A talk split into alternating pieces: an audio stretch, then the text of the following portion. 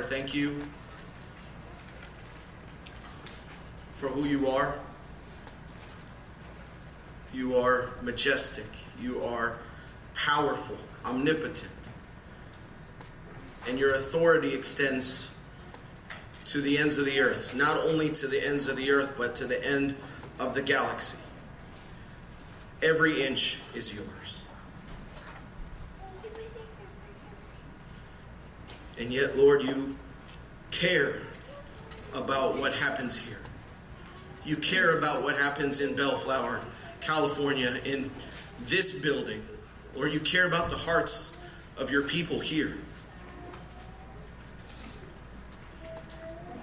So much so that the, you would loosen the chains, that our chains would fall off, and you would set our hearts free, and that we can rise and move forward and follow you. And now, Lord, there is no condemnation for us who are in Christ Jesus. Thank you for the work of Jesus. Thank you for all that was purchased by his blood. We are now clothed in righteousness. You see us as righteous because the righteous one has given us his and has taken our filthy rags. So, Lord, we come to you now. We boldly approach the throne of grace asking for mercy, asking for grace, that you would help us to see you, help us to know you, help us to know the grace that comes from you keeping us and walking with us and seeing that you will complete us until Jesus returns. Thank you, Lord, for that grace. Help us to understand it a little bit more now. Pray this in Jesus' name. Amen. Amen. Good morning, family. Good morning. It's good to be here with you. Thank you, pastors, for allowing me to preach and be with you guys this morning and serve this way. How do you know? Question How do you know you will wake up a Christian tomorrow? How do you know that? What makes you sure that you will not wake up unbelieving or heading down a path that leads to destruction? A few of you asked me, why Jude? Why would you preach this random book at the end, right before Revelation? Why? My answer is because I am amazed that I am still a Christian and that God is keeping me this far and will keep me to the end. Many of you know the whirlwind that my family has been going through lately. If you read the emails, some of you don't read your emails, that's okay. I get it. I'm, I'm, I'm one of those sometimes. Um, but this past, past month, for those of you who don't know, um, my little daughter, Jubilee, she had the rotavirus. She got the rotavirus and it, we didn't know what it was, and you know she was throwing up, diarrhea, fevers. She couldn't, she couldn't um, like consciously like stay awake. Like her eyes are rolling in the back of her head, and I, she doesn't even look like the same person. Like a little child, she doesn't look like you can see the, her ribs, and you're just like, she's not supposed to look like that. I'm gonna take her in. And so as I'm driving to the ER, I'm looking at her in my rearview mirror, and her eyes are just rolling in the back of her head. And I'm like, Jubes, wake up, Jubes, wake up. And they're just rolling. And I'm like, Lord, don't take my baby. It took four calls for her to actually respond. I didn't know if she was going to make it or not, honestly. And it was not only her. Four out of five of my children got this virus. They were throwing up, they were things coming out of both ends of their body, and it was just chaos. And on top of that, um, I have gout, and my foot is hurting, and my elbow is, I can't hold the babies very long. And so I was just, I was having a hard time helping out. And my wife was a superstar, rock star throughout this whole thing, taking care of all the kids and me during this whole chaos. But in my mind, I'm thinking, God, are you good? I don't see your goodness right now, God. I don't see your goodness. There's so many things that are that can happen to us. Not just me. I know there's a lot of things. There's a lot of emails that are going out where people need help. And there are a lot of things that go on to cause us to question the goodness of God. Now I'm asking you, what causes you to doubt God's goodness? Miscarriage? Divorce? Unable to have children? Not having the child you wanted, like special needs child?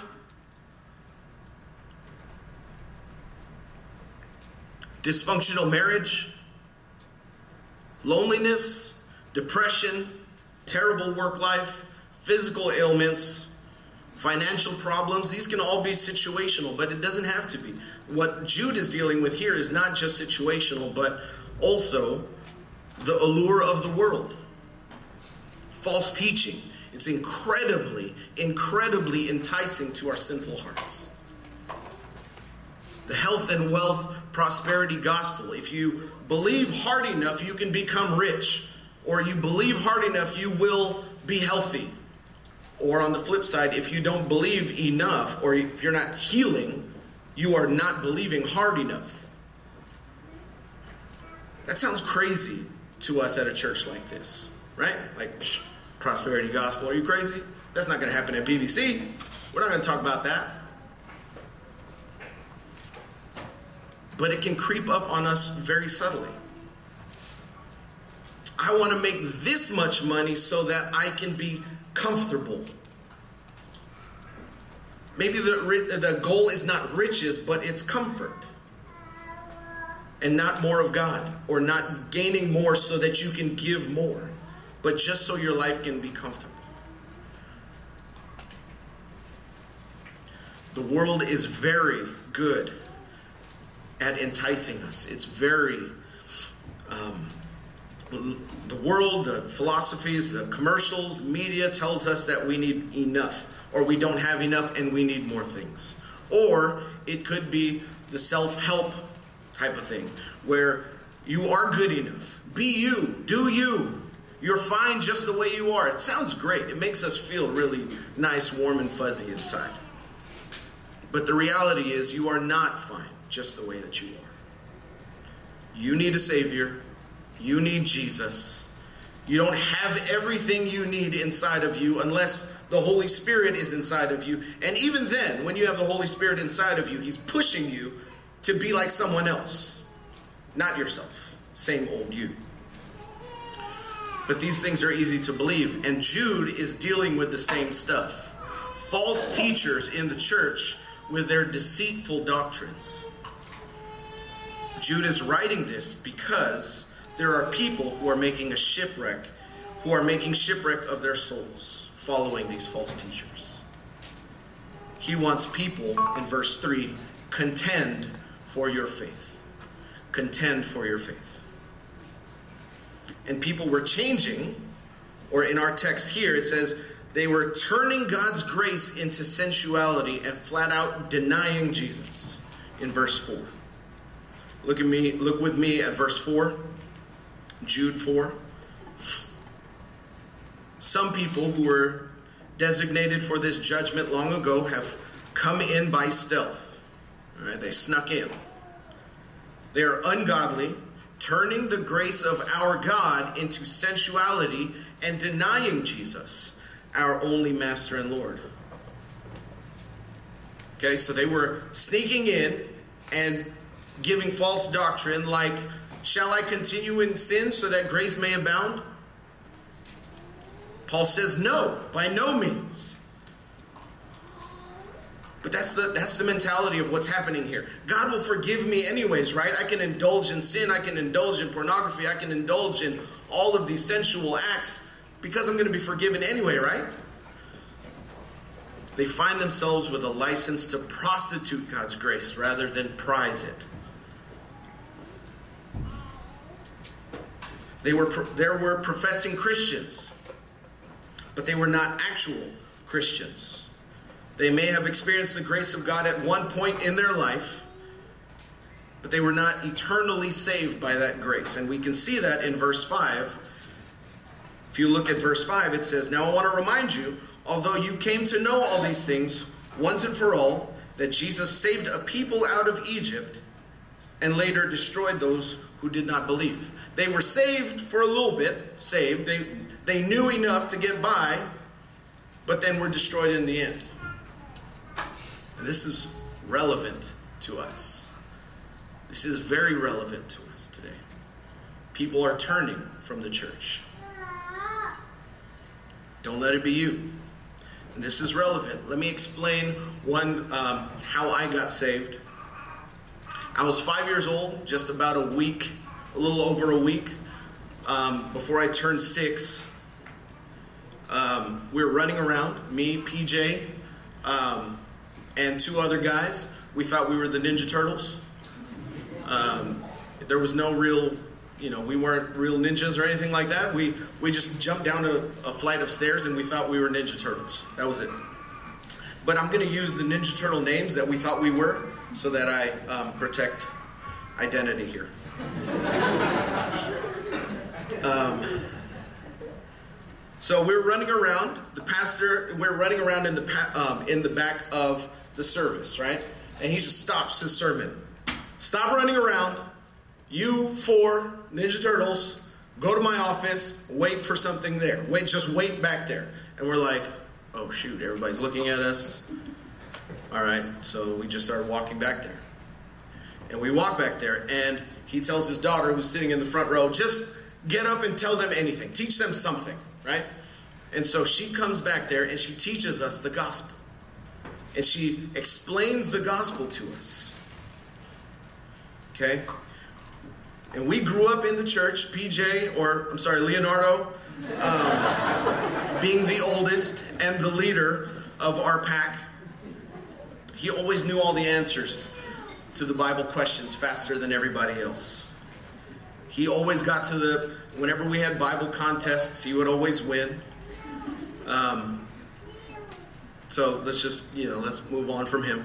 Um, the other guy, the four of us, Raphael, um, he didn't show much interest in Christ. He heard the gospel, and it seemed to have bounced off of him. Okay, he was he was one like he he was there and he hung out with us, but for the sake of like it seemed like it bounced off of him for the sake of girls or fighting and other things. He was kind of the rebellious one of the four of us. The seed of the gospel kind of seemed like it just fell onto the side of the road and the birds were swift to snatch it up. Um, and then there was another guy, Donatello. Okay? Donatello was my best friend for 17 years. 17 years. He was also competing against Leonardo for all the Bible contests. If anybody was going to compete with Leonardo, it was this guy. He was smart. He was a leader in the youth group. He taught the word. He led the congregation in song very well. He went to Bible school. And then you have me, the fourth of the Ninja Turtles. I was Michelangelo, the best one. and I was Raphael's partner in crime. So if he got in trouble, it was usually me right next to him, and I got in trouble as well. But I was always around. Okay, I didn't really care about, you know, being the best Bible guy or anything like that. You know, being at the Bible studies were fun, and that was good enough for me. I care more about being funny and hanging out, and having a great experience, good time.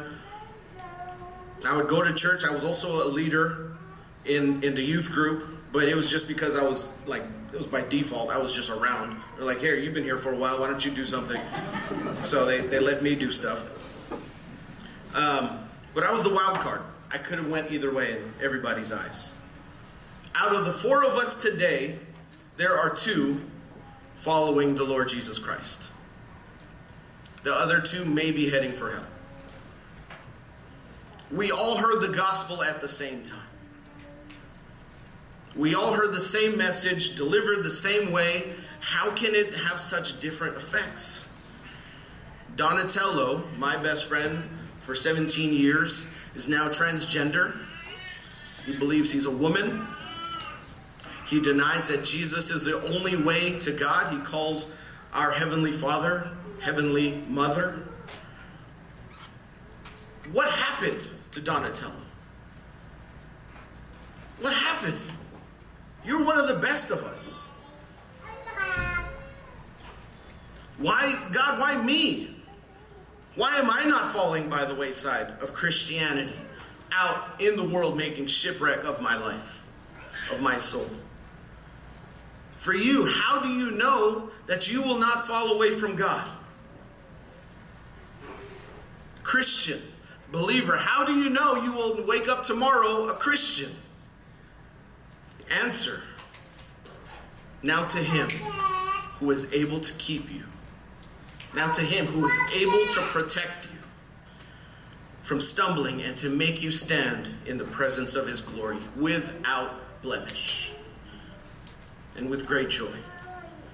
To the only God, our Savior, through Jesus Christ our Lord, be glory, majesty, power, and authority before all time, now and forever. Amen. Point number one God keeps us. I have three points. God keeps us is point number one. Okay, and many of you have noticed that this is a doxology, and we sang it a few times or a couple times. Thank you, Aaron and wife. Beautiful wife. Thank you. It was the doxology. So let me explain the formula of a doxology. Okay? Let me explain it. It's usually two parts of a doxology. First, it mentions what God has done or what God will do. And then, secondly, it acknowledges the attributes that it took or characteristics that it took to accomplish those actions. Okay? So the first it's what God has done or will do, and then secondly it's the attributes that it took to complete those actions. So here's an example. To him who adopts rebellious abandoned children who were once enemies. Okay? That's the action. He adopts us. To him belong mercy, boundless compassion, glory, and infinite grace. That's the characteristics or attributes that it takes in order to complete this action. That's how doxologies work. Okay? So, in, in my example, we ascribe to the Lord and celebrate his compassion and grace because that's what it takes to adopt abandoned children. Let's read our passage again. Verse 24 Now to him who is able to protect you, to keep you from stumbling, and to make you stand in the presence of his glory without blemish and with great joy. Action. Okay? Characteristics to the only God, our Savior, through Jesus Christ our Lord, be glory, majesty, power, and authority before all time, now and forever. That's the characteristic that it takes to do the first thing. Now, Jude is celebrating two actions here God is keeping us from stumbling and makes us stand in the presence of his glory without blemish, with uncontainable happiness, with joy. And what attributes of God were expressed to make these things happen? God's glory, majesty, power, and authority. Brothers and sisters, do you hear that? What it takes to keep you from stumbling is God's glory and majesty and power and authority, all the way until the day of the Lord. The reason why I am still a Christian, the reason why you are still a Christian, Okay, it's not because I was in the right place at the right time, because Donatello was right there, right next to me. It's not because my parents were Christ cherishing believers that was there all the time, because his parents were right there with him. It's because God is glorious and majestic and powerful and authoritative to keep me. That's why at the end of the day, when you are depressed or you feel the weight of the guilt of your sin, depressed from failures, or life is not going the way that you hoped, wondering how you're going to keep going on, or you can look at these false teachings of today and stand firm on God's word rather than crumble under zero tolerance towards Christ. Why? Because God keeps you. God is keeping you. If God did not keep us and hold us together by his glory, majesty, power, and authority, you would not be a Christian. If your salvation, your ministry, your faithfulness in marriage to your spouse, your love for the church were left up to you, you would not have them.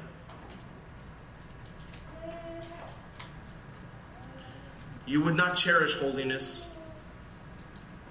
You would not wage war against sin, but you would succumb to it like a slave. If it were not for these attributes of God, we just sang it prone to wander. Lord, I feel it. Prone to leave the God I love. If He does not take your heart and seal it for the courts above, it's gone. Jude is clearly amazed at what it takes to keep you a Christian.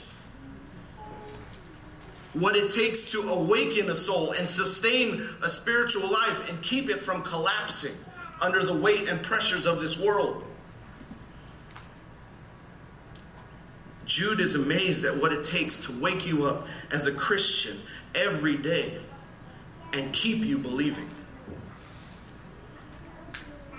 Question for you How do you measure glory,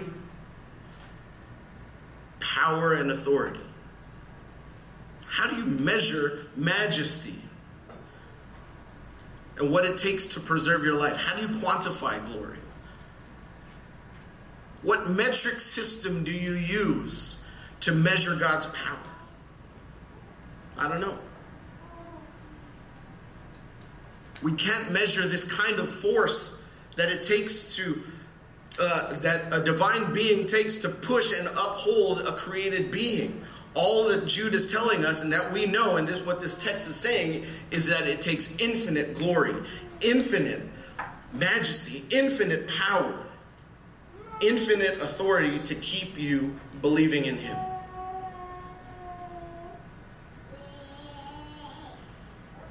You, you can do it if you can measure infinity. He was majestic before time existed, now until the end of time. That's what it says, right? Till now and forevermore. He will never cease to be glorious. He is majestic. He will never cease to, uh, or when, when we talk about his majesty, it speaks to the honor that is due to him. He is positionally and infinitely exalted over all creation. And when we talk about his power, he is infinitely omnipotent. He is all power, rules over every inch of creation. Nothing happens apart from his consent. Complete dominion over everything and he has the authority to exercise that power whenever and on whomever he chooses. Do you remember Pharaoh? He hardened his heart for his own glory, for his own purposes. It's purposeful sovereignty, meaning everything that he does is for his own purpose and will. Some would call that providence. Jude is saying that that's what it takes to keep you a Christian. God's sovereignty, providence, authority, power, majesty, all of that keeps you believing in Jesus. Now, how does He keep us? How does that work? How does He keep you when there seems to be no evidence of faith in the way that you've been living? How does He keep you when your faith is smothered under the weight of sin? When you're discouraged or depressed, things aren't going your way? Two things to point out, point out on how Jude does this. Look at verse 25 of Jude.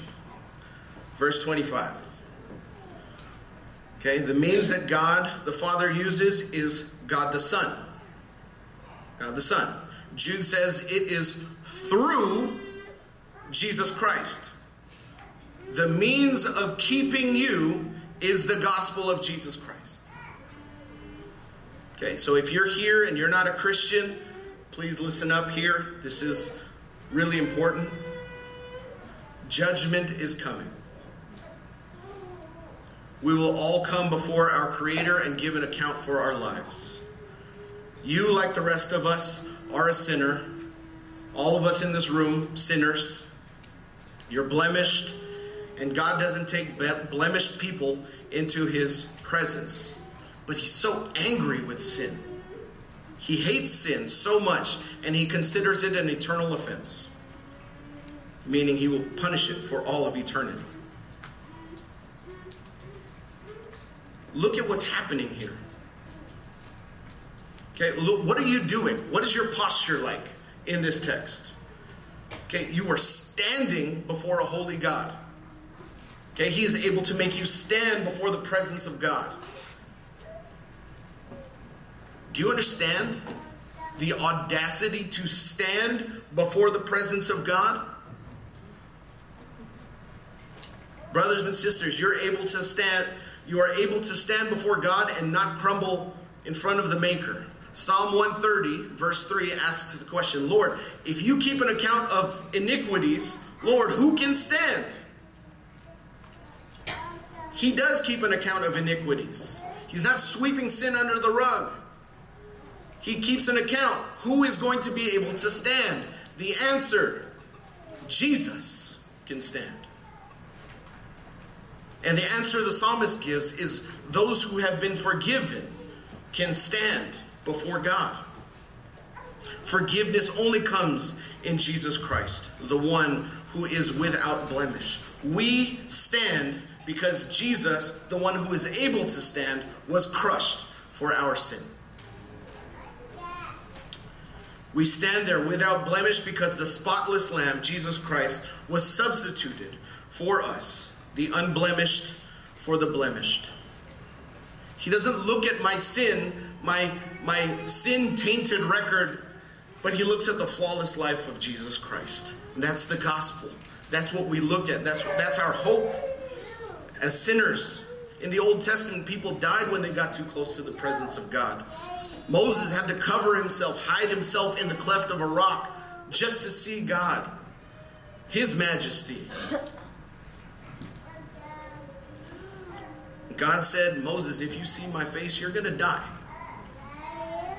And yet, here, Jude actually says in that day, there will be a day that comes where you are standing in the presence of the glorious one. Not hiding your face, but you're standing there with great joy. Why joy? After all the things that you've done in your life, you're standing there with great joy. Why? Having joy in that moment comes from an unshakable confidence that you will not be condemned because of the finished work of Christ. Your sins have been forgiven in Christ Jesus. Paid for in full. You will not be destroyed. You will experience you will not experience infinite wrath, but infinite grace. And the second thing that Jude points out on how we are kept, look at verse 1 of Jude.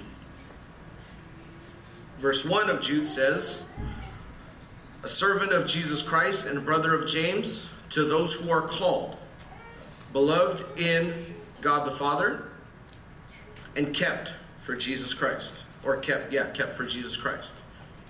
Okay? Those three things. we are called, we are loved, and we are kept. Those whom he has called, he has also kept. No one is lost. No one that he has called is left out of God's keeping. Romans 8:30. Please turn there in your Bibles. Romans 8:30.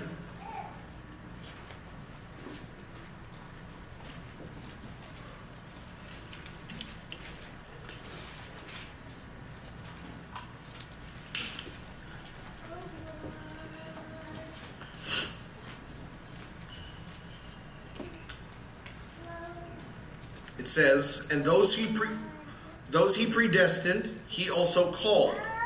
And those he called, he also justified. And those he justified, he also glorified. Okay? If you were predestined, you were called. And if you're called, you're justified. And if you're justified, you will be glorified. No one gets lost. No one falls between the cracks like, "Oh man, I didn't make it to justified." No, you will be you will make it to justified, and you will make it to glorified. That will happen for us. And Jude is saying the same thing. You are called by God, He will keep you from stumbling until you stand before the presence gloriously without blemish. He is keeping you. Brothers, sisters, He is keeping you. Okay, second point keep yourselves in the love of God. You keep you. Okay? Second point, you keep you. First point, God keeps you. Second point, you keep you. Look at verse 20 of Jude. Back to Jude. But you, beloved, building yourselves up in your most holy faith and praying in the Holy Spirit, keep yourselves in the love of God. Okay, hold on. Time out. You just spent 30 minutes talking about how God keeps us, and now you're telling me that I keep me? Who's keeping? Who's doing the keeping around here? Am I doing keeping or is he keeping? The answer is yeah. Amen. Good. Yeah, you, everybody. We're all keeping. Okay? This is one of the great dichotomies of the Bible. This is also a cause for a lot of misconception in sanctification. People can think, if God is keeping me, I can do whatever I want. He's not going to let anybody snatch me out of his hands, John 10, right? Nobody's going to be able to snatch me out of his hands. But that's similar to what the false teaching was in Jude's time. As we said in verse 4, right? The perverting the grace of God. The other misconception is I'm doing all the work. I'm keeping me. I'm doing all the work. God initially saved me, but now my holiness and sanctification is up to me. Both of those extremes are very wrong. The answer is both. God is keeping you, and you are keeping you in the love of God. Turn to Philippians 2 with me, please. Philippians 2, verse 12 and 13.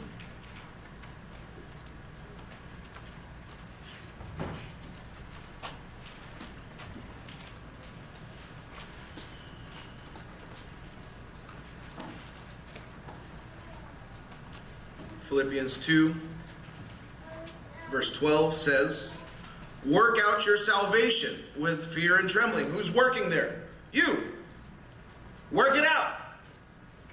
Verse 13, For it is God who works in you, both to will and to work for his good pleasure. Do you see who's doing the working here? You are. Strive hard. Work it out. But who else is working? Verse 13. God is working in you. So that you're working out your salvation is God working in you. It happens simultaneously. That's the same thing as what we're talking about with Jude. Keep yourselves, God is keeping you, and you keep you in the love of God.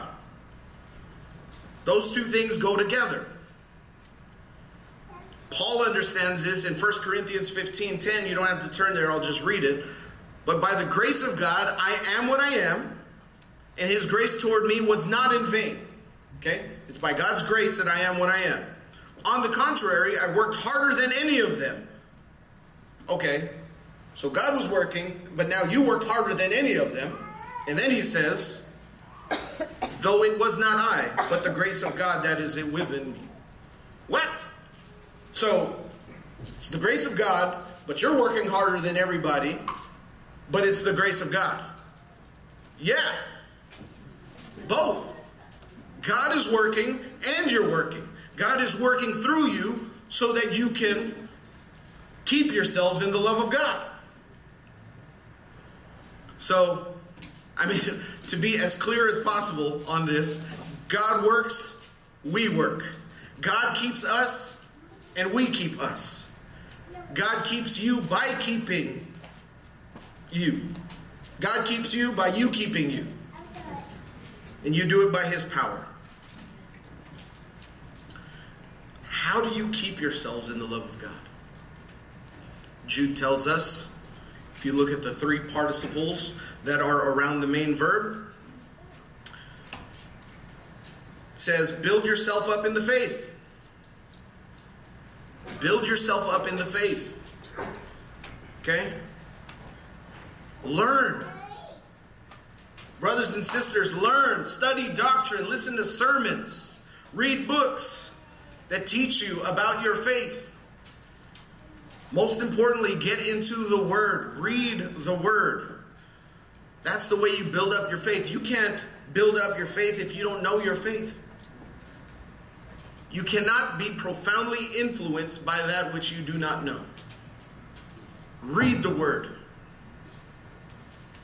Second thing he says, pray in the Holy Spirit. It means praying according to Scripture. Pray for God's will and not your own. Pray for things that God is passionate about, like the spread of the gospel to all nations. But it doesn't even have to go that far. Pray for the gospel to be spread in Bellflower. Pray for the gospel to be spread to your neighbors. Pray for the gospel to be spread to your coworkers. Have you found that it's very difficult to keep a regular prayer time? Maybe I'm just by myself here, but it's very it's very difficult. Okay? But that's a practical application that you can do. Set aside a prayer time for yourself that you can read the word and pray it back to the Lord. Okay? If you don't discipline yourself to read the word, your sinful nature, my sinful nature, will always find us something else to be busy with. How many times have you been on Facebook or Instagram or TikTok trying to figure out what's going on? Like, you spend all your time doing all that stuff, and you're like, where did all my time go? Where did all my time go? That is the devil. That is your sinful nature finding th- other things to do than to discipline, rather than disciplining yourself to read the word and pray regularly. Because that's how you contend for your faith. And the third one, he says, wait expectantly for mercy. Wait expectantly for mercy that is to come. Okay? So Jude is fixing our eyes on the future hope here. Fixing your eyes on something that is coming in the future. And the future hope is a powerful motivator for the present action. It's a powerful motivator for the present action. Raised with Him to endless life. He will hold me fast. He's going to hold us to the end. He's going to keep us to the end. Till our faith is turned to sight when He comes at last. Do you long for the day that you will see Christ face to face? That's a powerful motivator to wait, actively wait, and contend for the faith until He comes. Actively long for that day, and we get it turned around a lot of the time. In our shallowness, we try to build our lives here thinking that this is it, but it's not. We get it turned around in our shallowness. We would rather remain here. But to the degree that our hearts are set on this earth, our ability to contend for the faith suffers. Our longing for Jesus is lessened when we are attached to the things of this world. So wait expectantly for the day of mercy. It's coming. And my last point, and this is something I've learned a lot about in this church, being a part of this church, BBC. You guys are great at this. So, point number one God keeps us. Point number two, you keep you. Point number three, we keep us. We keep us in the love of God. We do it together. Look at verse 20 to 23. But you, dear friends, as you build yourselves up in the most holy faith, okay, so build yourselves up, praying in the Holy Spirit, keep yourselves in the love of God, waiting expectantly for the mercy of our Lord Jesus Christ for eternal life. We just talked about those three things. Have mercy on those who waver, save others by snatching them from the fire. Have mercy on others but with fear, hating even the garment defiled by the flesh. We could do a whole nother sermon on this, just these four verses here. We're not gonna, I'm not gonna point out too many things here. Just a couple things before I close. Jude is speaking to believers here. All of the second person pronouns, those are plural. Okay? Keep yourselves, all of us, keep, he's talking to a group of people. We keep us in the love of God. We do it together. It means we keep us in the love of God together. How? Same way I just talked about, by building us up in our most holy faith together. We pray in the Holy Spirit together. We wait and push each other to wait expectantly for that day together. And this is the strength of our church. And just as a personal testimony, Reese and I have felt very loved and very cared for by this church. Whether it was just pouring into our marriage, taking care of help, just meals, loving us very well. Jennifer Lee and the other Care Bears, they do a great job of taking care of us taking care of people in need. Every time someone reached out to us from the church, it was God keeping us through your kindness and your generosity. God was working through you to keep us. And there was a member of the church that came by my house. I will not mention Chris Valencia by name. I won't do it. Um, but when I received bad news about my health, he prayed over me. And I was so blessed. He prayed that I would rejoice that my name is written in the book of life. And me hearing bad news, I was depressed. I wanted to run away. I wanted to not think about it, which only makes me more and more depressed.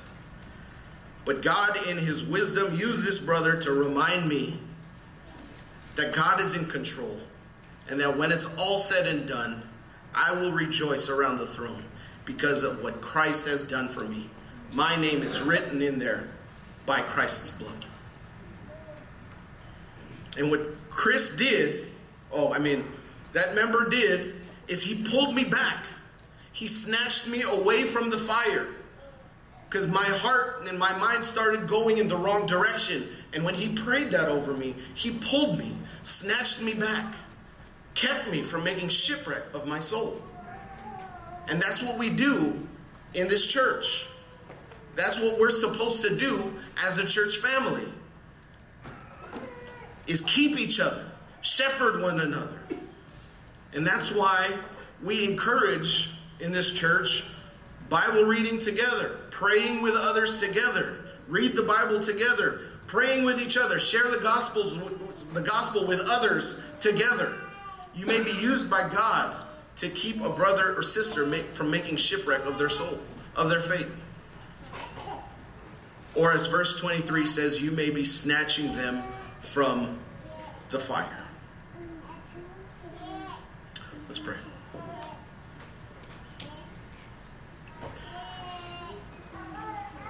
Father, we praise you because we are very finite.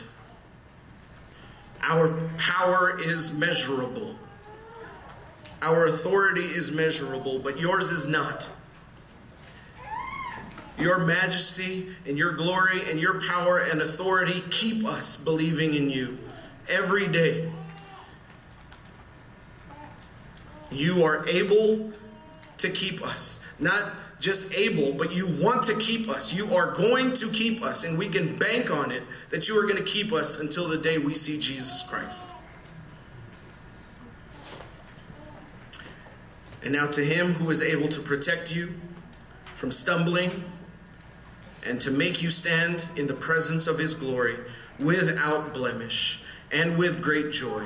So the only God, our Savior, through Jesus Christ our Lord, be glory, majesty, power, authority before all time, now and forever. And all God's people said, Amen. Amen.